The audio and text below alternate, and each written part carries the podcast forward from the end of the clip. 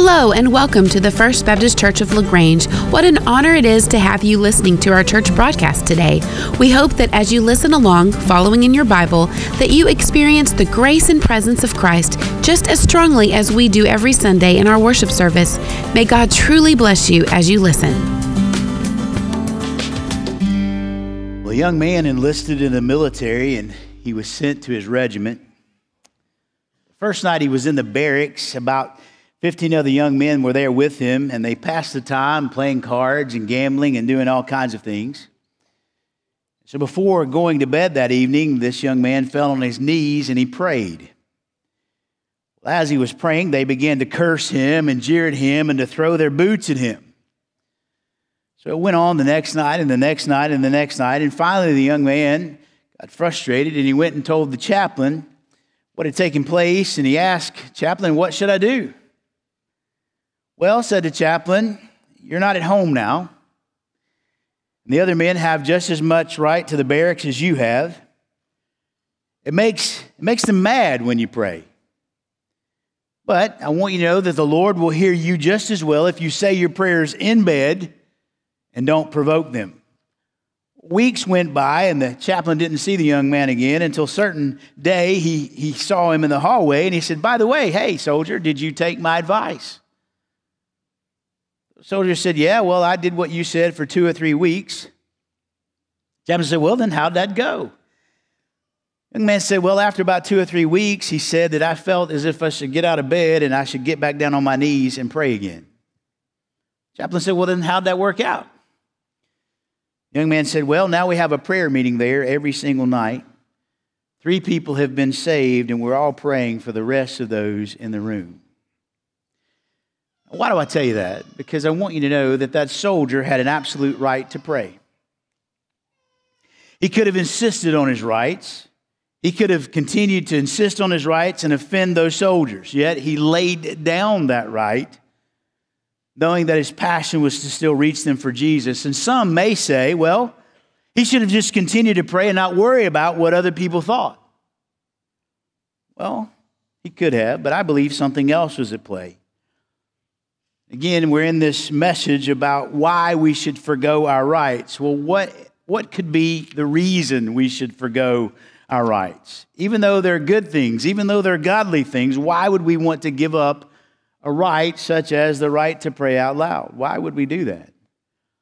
Here we are, the second part of a message that we started last week, and we summarized the message this way. We said, I may have to forego my rights to go forward in relationships. I have to forego my rights to go forward in relationships. We learned that from 1 Corinthians 9, verses 15 through 18. The first thing that we taught last week was I can give up my rights because I will gain an eternal reward from Christ. We talked about that when I give up my rights, that the Lord always knows about that and He rewards me for what I give up. We talked about in those verses that my reward is not for creating the message. We don't get to create the message that we're all about, that we're all trying to share. We don't create the gospel. So we don't get rewarded for how faithful we are to that, how faithfully we obey that, how creatively we come up with ways to present the message. We don't get rewarded for that. Well, then what do we get rewarded for? We talked about this that my reward is for communicating the message. We get rewarded for how faithfully we communicate that which God has already given to us in the gospel. We don't get to change that. This morning, though, I want to finish this and I want us to look at the second reason why we may have to forego our rights. And so I want you to stand to your feet as we begin to read in verses 19 through 27 in 1 Corinthians chapter 9. 1 Corinthians chapter 9, beginning in verse 19. Thus saith the Lord, church. Amen. Verse 19. For though I am free from all men, I have made myself a what, church? A slave to how many? So that I may what? Win more. To the Jews I became as a Jew, so that I might win the Jews. To those who are under the law, as under the law, though not myself under the law, so that I might win those who are under the law. And to those who are without the law, as without the law, though not being without the law of God, but under the law of Christ, so that I might win those who are without law. To the weak I became weak, that I might what? Win the weak. Paul says, I have become all things to all men, so that I may be all means, it's important, save some. I do all things for the sake of the gospel, so that I may become a fellow partaker of it. I mean, do you not know that those who run in a race all run, but only one receives the prize? So run in such a way that you may win. Everyone who competes in the games exercises self control in all things. They do it to receive a perishable wreath, but we an imperishable. Therefore, I run in such a way, not without aim I box in such a way as not beating the air, but I discipline my body and make it my slave so that after I have preached to others, I myself will not be disqualified. May God bless the reading of his word. You may be seated. Here's what Paul's teaching us, I believe, is the second thing that I can give up my rights because others may gain an eternal relationship with Christ. I can give up my rights, first of all, because I'll gain an eternal reward from Christ. But secondly, I can give up my rights because others may gain an eternal relationship with Christ. Paul wanted nothing, absolutely nothing, to hinder people from coming to Christ. He would gladly give up anything to see people enter into a personal relationship with Jesus. And he gives two ways that we may help others gain that relationship with Jesus. When we forego our rights to help others gain that relationship, he gives us two ways. The first thing is, is when I exercise servant mindedness, I may win people to Christ. When I exercise servant mindedness, the primary reason Paul didn't take advantage of his rights for support was that he may win more to Christ. As far as his rights, Paul says, I'm free from all men. But his love for people would cause him to limit his rights for their sakes. Paul says that I become a slave to all. He's figuratively speaking. He would change his habits, he would give up his preferences, he would adjust his lifestyle.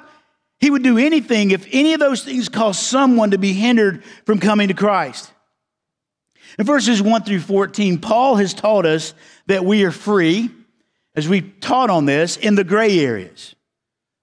When scripture doesn't exactly say, I mean, verbally, just specifically, just right in black and white, when the scripture doesn't say exactly what we're supposed to do in the gray areas, we are free to do what conscience allows. But love would not allow him to do anything, even though he was free. Love would not allow him to do anything that would cause a weaker brother's conscience to be troubled. Love would not allow him to do things that would be offensive to those unbelievers to whom he was sharing the gospel. So Paul put everything in his life under the control of love. Now, in the Mosaic law, a Hebrew who was the slave of another Hebrew had to be offered his freedom after six years. But if the slave loved his master and wanted to stay, he could become a permanent slave. Then his ear would be pierced as a sign of voluntary enslavement. So, figuratively, Paul has chosen to do this with all men. He has voluntarily, because of his love for them, become a permanent slave to all men. Because of his love for them, he stays committed to them and doesn't leave them so that he can reach them with the gospel. So, verse 19. For though I am free from all men, I have made myself a slave to all so that I may win some. Paul says, I've made myself a slave. That word slave is a strong one. It's the word that described the 400 years of slavery in Egypt. It's the word that describes the marriage bond. It's the word that describes an addiction to wine. It describes a new relationship to righteousness that we have through Christ. Paul was really saying the same thing that Jesus taught earlier in Mark chapter 10, verses 42 through 44. Calling them to himself, Jesus said to them, You know that those who are recognized as rulers of the Gentiles domineer over them, and their people in high position exercise authority over them. But it is not this way among you. Rather, whoever wants to become prominent among you shall be your servant, and whoever wants to be first among you shall be what? Slave of all. This adjusting his life in order to identify with those to whom he witnessed is what I like to call pre evangelism. This is not the gospel by adjusting his life. That's not the gospel, but it helped others receive the gospel and to hear the gospel. What we call it here is, is giving people a place to belong. So, how does one do this? Well, Paul helps us. He shows us three ways that he adapted, became a slave in order to help more people be receptive to receive the gospel of Christ. And what I want you to notice, though, is there's a purpose statement. Uh, I mean, a principle followed by a purpose statement. He gives a principle and then he says, here's why we do this principle. There's a reason we do this. Listen to me. There's a reason. You have to hear me. We're not doing things to just try not to offend people so that we don't offend people. Paul's saying the reason we do that is so that we can win them to Christ. It's going to be important if you follow the leadership of this church in the future and as you're following that, that you understand primarily this is exactly what we're doing and why it ruffles feathers sometimes. So, so hang on. I want you to learn why we do what we do here. So Paul says in verse 20, the first part, he says, I lived like a Jew. He says, To the Jews, I became as a Jew so that I might win the Jews. Do you see that? The principle. I, I live like a Jew. Why? So that I might win the Jews. Within biblical limits, he was as Jewish as he needed to be with Jews. Now, in Christ, he was no longer bound to the ceremonies, to the rituals, or the traditions of Judaism. Doing those things or not doing those things didn't affect his relationship with Christ. But if becoming Jewish like that would open a door to share the gospel, then he would do those Jewish things. In other words, it's not that he would place himself under the law, but that he wouldn't do anything to offend those who were under the law. For example, Paul wouldn't eat pork in front of someone who was Jewish. He was free from that law. He could eat all the pork he wanted to. He would voluntarily, though, place himself under that Jewish law so as not to offend those who were under that law. Here's what he was doing he would forego his rights of freedom so that he could move forward in relationship with those whom he was trying to reach. His purpose, he says there, is to win them to Christ. Paul, as we've talked about earlier, Paul wanted his fellow Jewish people to be saved. Again, Romans 10:1, brothers and sisters, my heart's desire and my prayer to God for them is for their salvation. Paul wanted that so bad for his brethren that he writes in Romans chapter 9, verses 1 through 4. He says, I'm telling the truth in Christ, I'm not lying. My conscience testifies with me in the Holy Spirit that I have great sorrow and unceasing grief in my heart. For I could wish that I myself were accursed, separated from Christ for the sake of my countrymen, my kinsmen according to the flesh who are Israelites, to whom belongs the adoptions as sons and daughters, the glory, the covenants, the giving of the law, the temple service, and the promises. Paul is madly concerned about his own people being saved. And because of this love for them and desire to see them to come to Christ, if he needed to abide by some ceremonial regulation, if he needed to observe a special day, or if he needed to refrain from eating certain foods or eat certain foods, he says, Hey, I'll do whatever it takes short of sin to win my friends to Jesus. He and others who understood this principle did some drastic and even painful things to prove it. When Timothy was with him as a grown man, he had Timothy circumcised. Why? Acts chapter 16, 3. The Bible says Paul wanted to, this man to leave with him, and he took him and circumcised him because of the Jews who were in those parts, for they all knew that his father was a Greek. He's speaking of Timothy. He says, Listen, we're not doing this for me, and we're not doing this on Timothy's behalf, but if we're going to reach the Jews in this area and they know he's uncircumcised, Timothy, you need to be circumcised to reach them.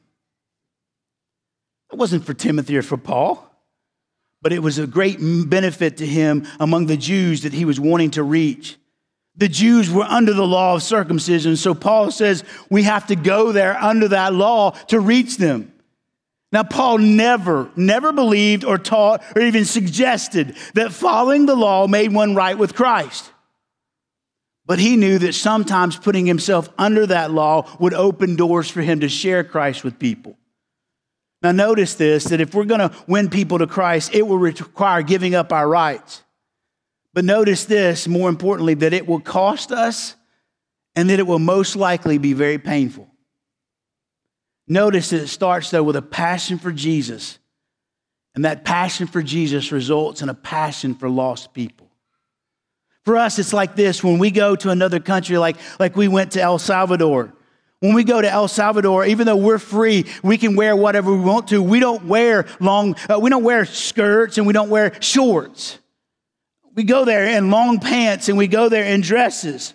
Even though we're free from that kind of law, we'll gladly give up and put ourselves under that law to reach them for Christ in Sumatra. Uh, I've led many teams there. We had to make sure that our team removed any piercings or covered up any marks on their bodies. Why? We were free. We could go in and do those things. But we subjected ourselves and put ourselves under that so that we could reach them. So I want to go back to Romans 10:1 just for a moment. Romans 10:1 says, Brothers and sisters, my heart's desire and prayer to God for them is for their salvation. I want you just right now, in just a moment in this room, would you just bow your heads? I want you to meditate on that for a minute. I want you just to really meditate on that. But this time, here's what I want you to do I want you to go before God, and I want you to thank God that somebody cared enough for you to pray for your salvation and to share Jesus with you. I want us to go back and thank God that somebody lived this principle out for us. Can we just go before God and thank Him? For those who've prayed for us and those who shared the gospel with us. Take just a moment to do that. God, we're so grateful for people who followed you and reached us with the gospel. May we just do the same for others. We pray it in Jesus' name. Amen. So Paul says, excuse me, Paul says, hey man, I live like a Jew.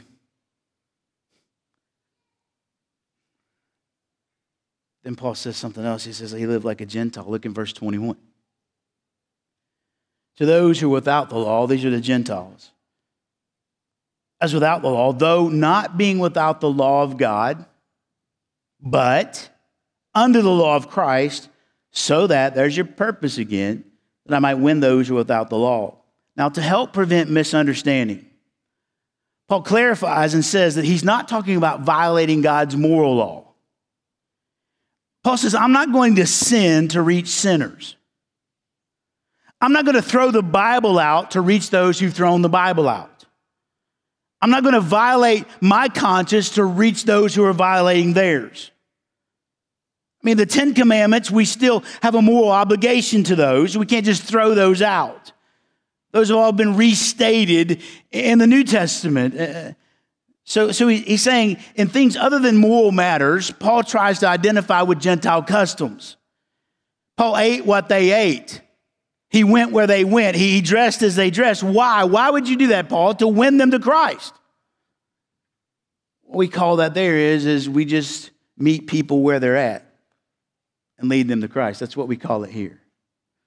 His deep passion and his desire to see people come to Christ was so up in him that sometimes Paul had to do things that he was very uncomfortable with. And if we're going to reach this world out here, if we're going to reach LaGrange, it's going to require that you and I get out of our holy huddles and do some things we're very uncomfortable with.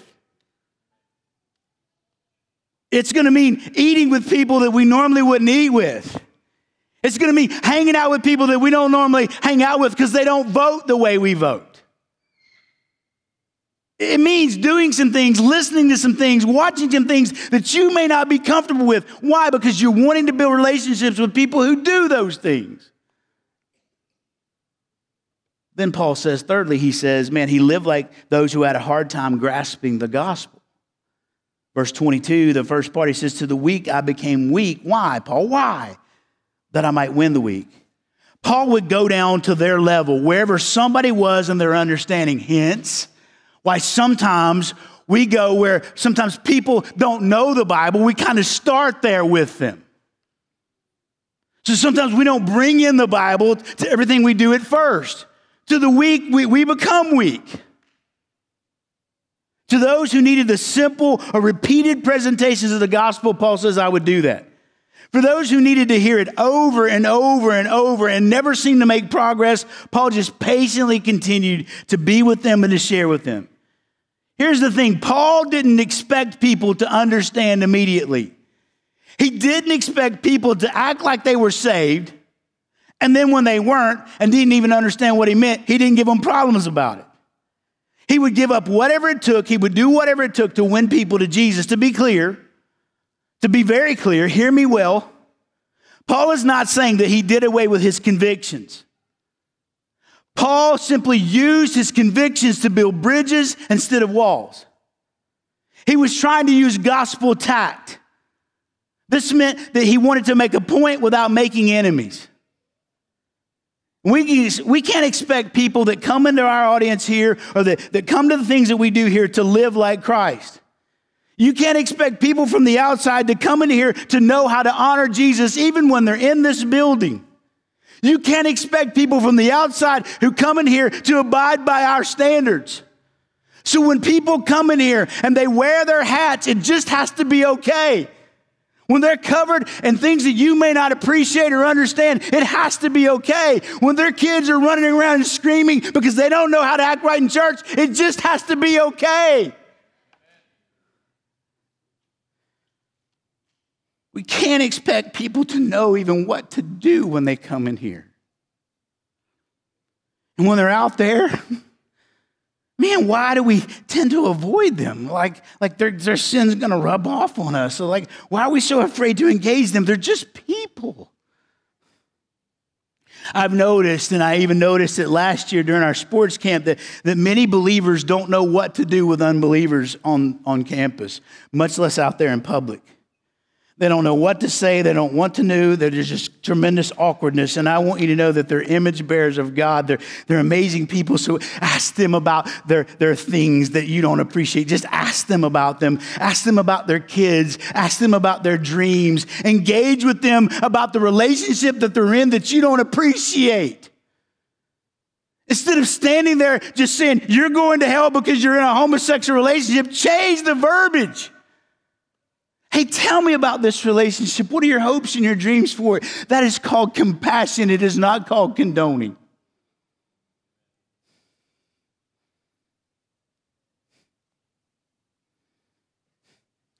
If we're going to be a church that reaches people with the gospel, we have to know two things, church.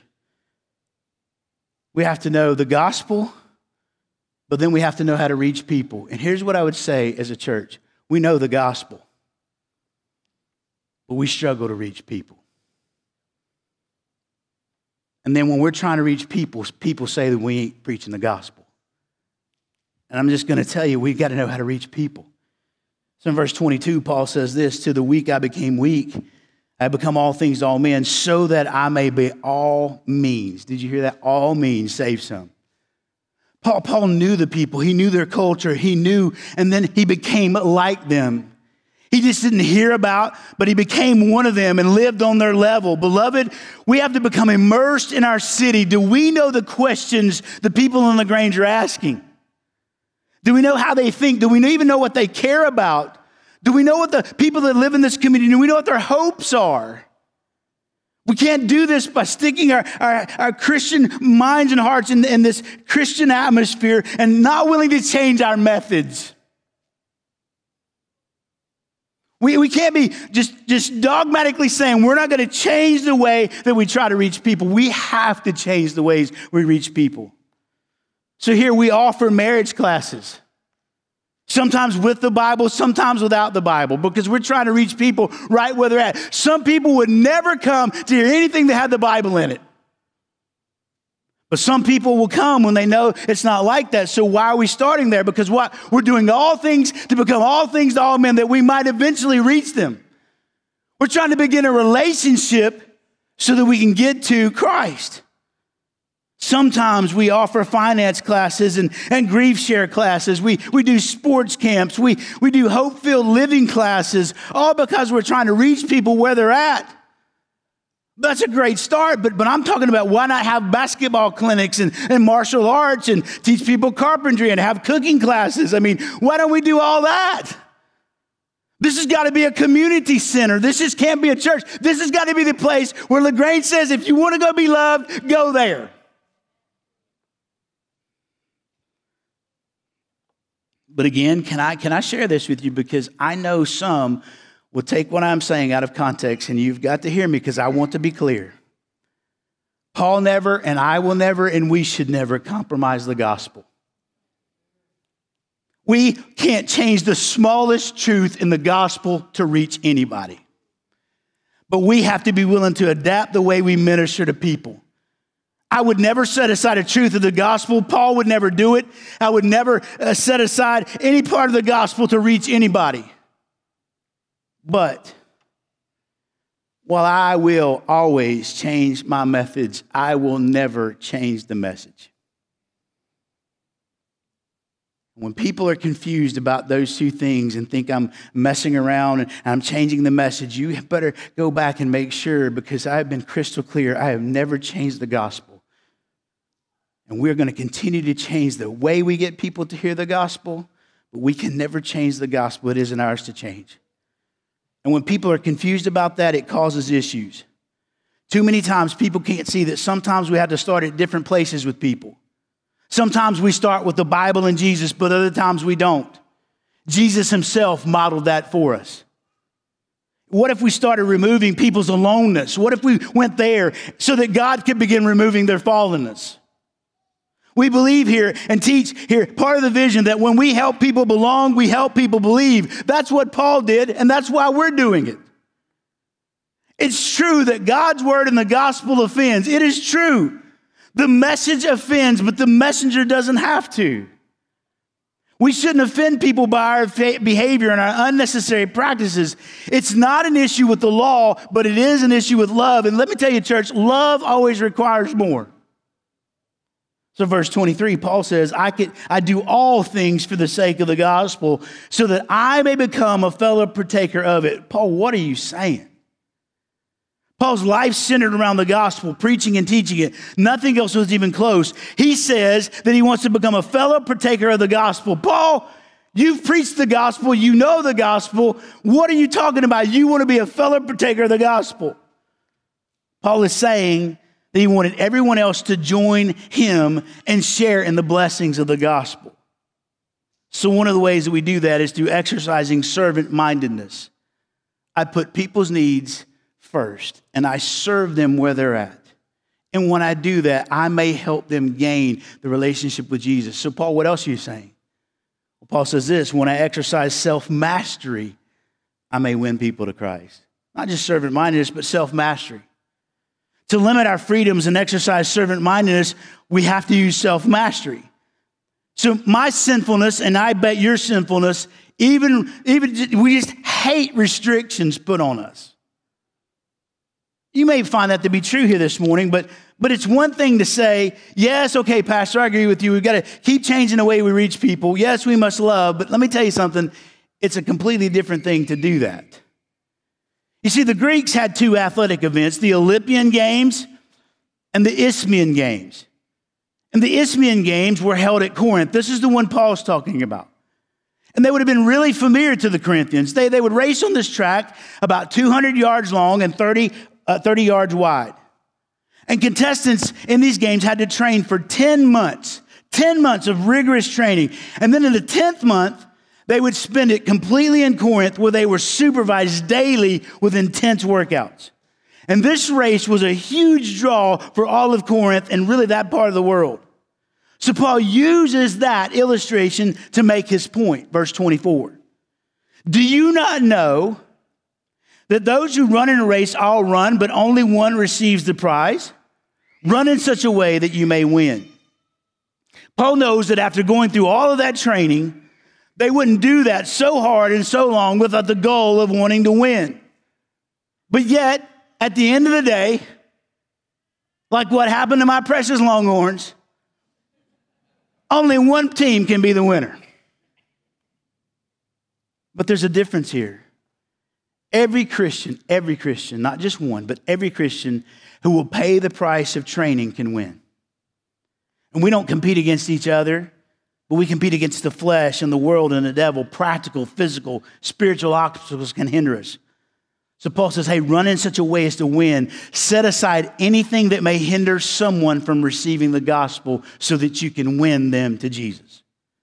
Holding tightly to our freedoms, holding tightly to our rights, holding tightly to our liberties are sometimes a sure way to lose when it comes to soul winning. Listen carefully. Sometimes we limit our testimony because we don't limit our liberty.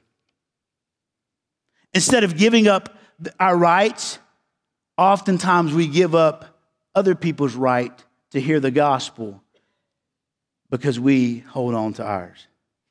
Verse 25, he says this Everyone who competes in the games, these are the games he's talking about, exercises self control in all things.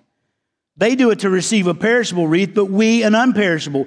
In other words, everyone who competes in these games exercises self control. That's the word self mastery.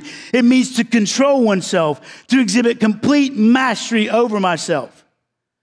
Paul is saying if these athletes use great discipline, self control, and self mastery to win something, why don't believers do it? They do it for something that's going to perish. We do it for something that's not going to perish. I mean, the winner of the Isthmian Games would receive a pine wreath. And they go through all of that for a pine wreath. It represented them fame and acclaim and even hero status. That's important. Those winners would probably be held in memory for a few years. They would also win the exemption from paying taxes or even serving in the military. But again, the real prize was the crown. They were looking for the crown that would be put on their head, this wreath, this crown. But just like the wreath, after a while, nobody's going to remember who really won. After time. But see, Christians, we do this for something that doesn't perish. We, we, we run to receive an imperishable crown. 2 Timothy 4 8 says this way In the future, there is reserved for me the crown of righteousness which the Lord, the righteous judge, will award to me on that day, and not only to me, Paul includes us now, but also to all those who loved his appearing. That's what I'm running for. How about you? 1 Peter 3 1, 3, and 4. Blessed be the God and Father of our Lord Jesus Christ, who according to his great mercy has caused us, did you see that? He's caused us to be what? Born again to a living hope through the resurrection of Jesus from the dead. To do what? To obtain inheritance. What kind of inheritance, Paul? It's imperishable, it's undefiled, and will not fade away, reserved for you in heaven. That's what we're getting after. But please notice, both crowns require incredible self mastery. Did you know this? That you and I are not going to win other people to Jesus without extreme discipline. I don't know many people who witness on accident. If an athlete expects to win, he must set aside certain freedoms. If an athlete expects to win, he has to set certain rights, certain liberties. He has to follow a sleep schedule, a study time, hard practices. You see, one of the things that I believe, and, and I borrowed this from a commentator, he says this one of the things that Paul may be hitting at is that the athlete's disciplined self mastery is a rebuke to the half hearted, out of shape, undisciplined believers who almost do nothing to prepare themselves to witness. And the truth is, there's a whole lot of truth to that. Nevertheless, Paul had a purpose in running. A purpose in the self mastery, verse 26. Therefore, I run in such a way as not without aim. I box in such a way as not beating the air. His goal, four times in verses 19 through 22, was to win as many people to Christ by using as many means as possible. And he says, Listen, I'm not just up here shadow boxing, I'm in a real fight. Elsewhere, Paul calls it the good fight. In 1 Timothy 1 18, he says, This command I entrust to you, Timothy, my son, in accordance with the prophecies previously made concerning you, that by them you fight the good fight. In other words, what Paul's saying is, listen, man, I ain't just working out. I ain't just, I ain't just working up a sweat. I'm trying to win people to Jesus. I ain't just going to church just to do my church thing. I ain't just getting into the Bible just to kind of work up a religious thing. I'm doing all this so that I can win people to Jesus. Verse 27a, he says this, but I discipline my body and make it my slave. Did you see that? Huh. This word here, he says, when I discipline my body, it literally means in the Greek to hit oneself under the eye. It really, literally, that's what it means. Paul says, I, I hit myself in my own eye. He would give himself a black eye or even knock himself out if that meant if that's what it took to bring his own body under subjection. In other words, Paul's going to do whatever it takes to bring this under control so that it can reach other people. Paul subjected his body into slavery, self mastery, and he made his body subject so that it could win other people to Jesus. Just as athletes put their bodies through tremendous punishment, so are we to do whatever it takes, and painfully so, to reach other people for Jesus. Is it gonna hurt to get up early in the morning before you go to work to get your heart right so that you can go in the office full of Christ? You better believe it. Is it gonna hurt and cost you something? Maybe because you witness on the job and you lose your job. Yeah, you better believe it. This is gonna cost. It takes self discipline. It is not gonna happen. LaGrange is not gonna hear the gospel by accident, folks. It's not gonna happen. Sadly, many are not making their bodies their slaves, they're slaves to their bodies. Their bodies tell their minds what to do. Their bodies tell them when to eat and how much and when to sleep. But athletes can't allow that. They follow the training rules and they make their bodies adjust to that. The athlete runs when he would rather be sleeping. He eats healthy when he'd rather have ice cream. He leads his body instead of letting his body lead him. So the believer must not listen to his body, but he must listen to the Holy Spirit. And when the Holy Spirit says, get after it for Jesus and the gospel, we've got to do that. So, verse 27, he says, But I discipline my body to make it my slave, so that, watch, after I have preached to others, I myself will not be disqualified. Contestant in the Isthmian Games who failed to meet the training requirements for all 10 months would be disqualified. The person couldn't even run, much less win. So Paul is saying, I don't want to preach and teach these requirements above, dying to myself, limiting my rights, and then be disqualified. That word disqualified means not fit for use. So in the games, there was this person called the Kerux. The word Kerux means a herald. And he called all the runners to the starting post, and then he heralded the start of the race. That's exactly what Paul is. He's a kerux, he's a, a herald who heralds. That's what sharing the gospel is. It's a believer telling other believers that the starting line is Christ. Come to Christ. Get in this race. We're those who are heralding the gospel. And Paul calls all to the starting blocks and the start of life in Christ through the gospel. Paul says, after doing all this stuff, I don't want to be disqualified. He is not talking about losing his salvation.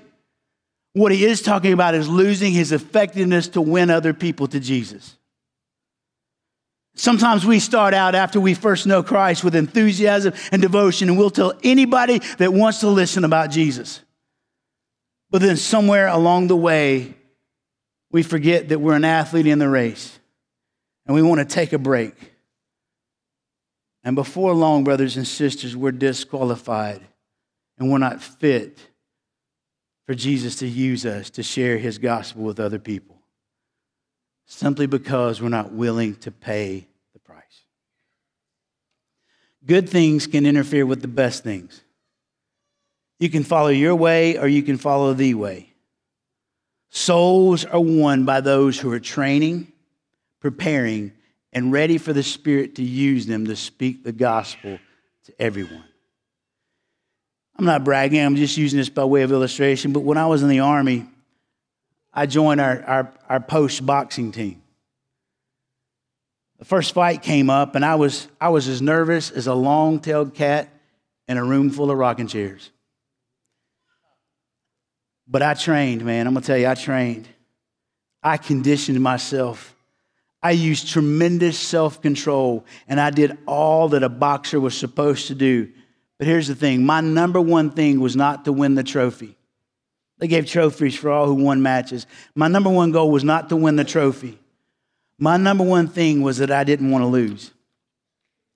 I didn't want to get into the ring and then realize that I was losing because I hadn't trained properly. I didn't want to get in the ring and lose because I hadn't disciplined my body properly. I didn't want to get in the ring and lose because I hadn't eaten properly. I didn't want to get in the ring because I hadn't spent hours in the gym just going over it over and over again. And that's what Paul's saying. After all that teaching, after all I'm doing to stay in this race, I don't want to lose the opportunity to reach people for Christ. It's like Jesus. He had to forego his rights to move forward in relationship with us. He was incredibly servant minded, and he exercised self mastery to provide for our salvation. You're saying, where is that at? Well, Philippians chapter 2 tells us.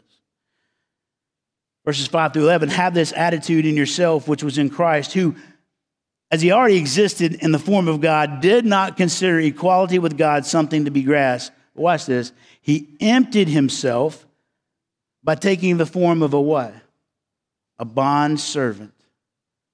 Being in the form of likeness of man, and then being found in appearance as a man, he did what? He humbled himself. Now here comes mastery by becoming obedient to the point of death. Death on a cross. You see, brothers and sisters, here's what I guess I'm asking.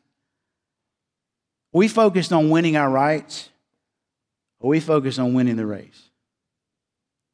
The vision here most people come into our church, and some of the people who were here before I got here, here's the way we think.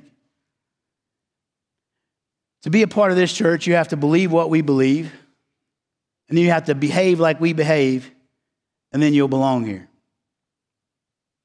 That's not what Christ had in mind when he started the church. He was teaching his disciples from the very beginning before the church was founded. He was teaching them. He said this in Mark 1 17. He said, Jesus said to them, Follow me, and I will have you become fishers of people. So you need to understand this. These fishermen didn't believe in Jesus yet. They were some pretty sinful guys when you read about their stories. One would deny him, and the other one would even betray him. But Jesus looked at them, knowing that about them, and he says, Hey, you belong. You belong with me. You, you matter to the Father, and you matter to me. Come do life with me. I just want you to be with me. And then he told them they would become something as they watched him and they went with him, they began to see who he was, how he lived, and how he served. And they wanted to be like that and they wanted to do like that. They wanted to love other people that deeply.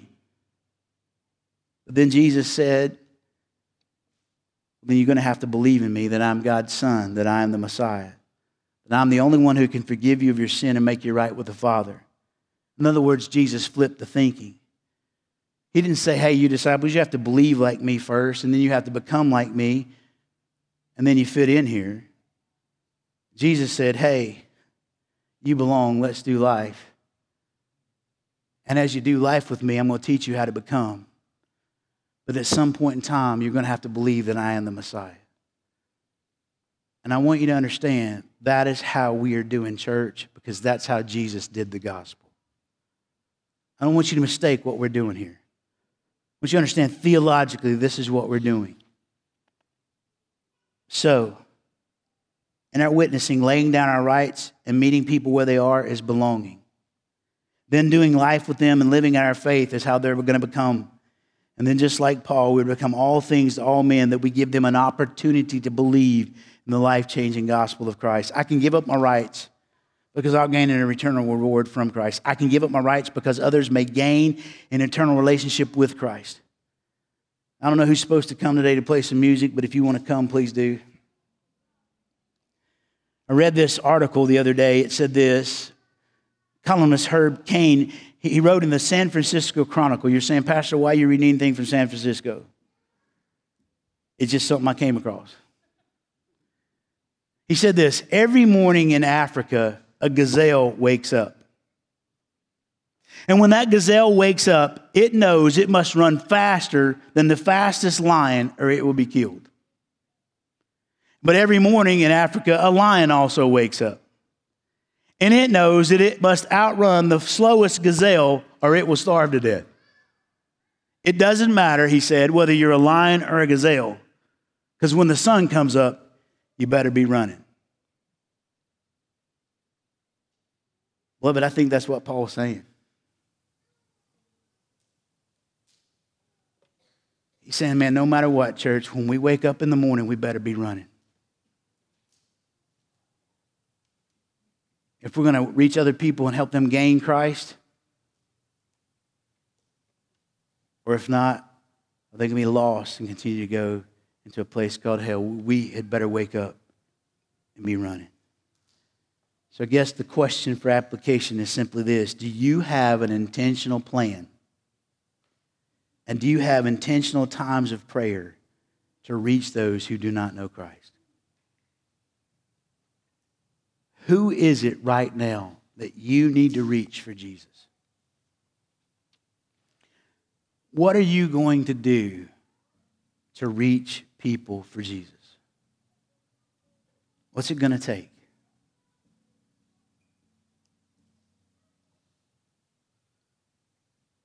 Here's what I tell you it's going to take.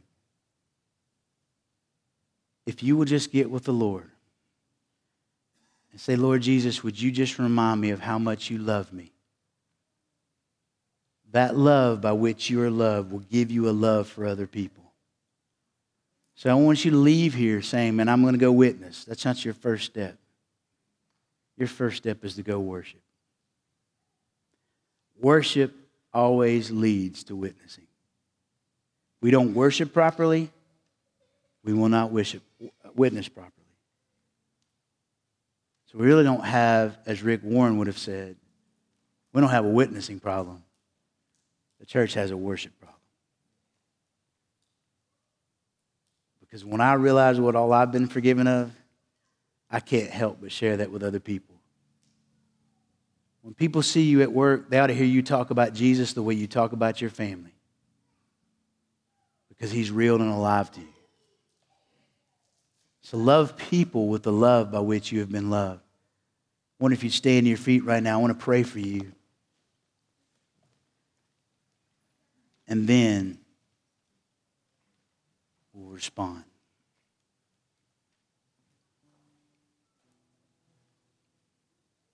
Lord, I, I don't really know who in this room would need to know your forgiveness and your grace, but somehow today, Pray that they would see and know Jesus in a real way. Lord, I beg you to make this church a soul winning church.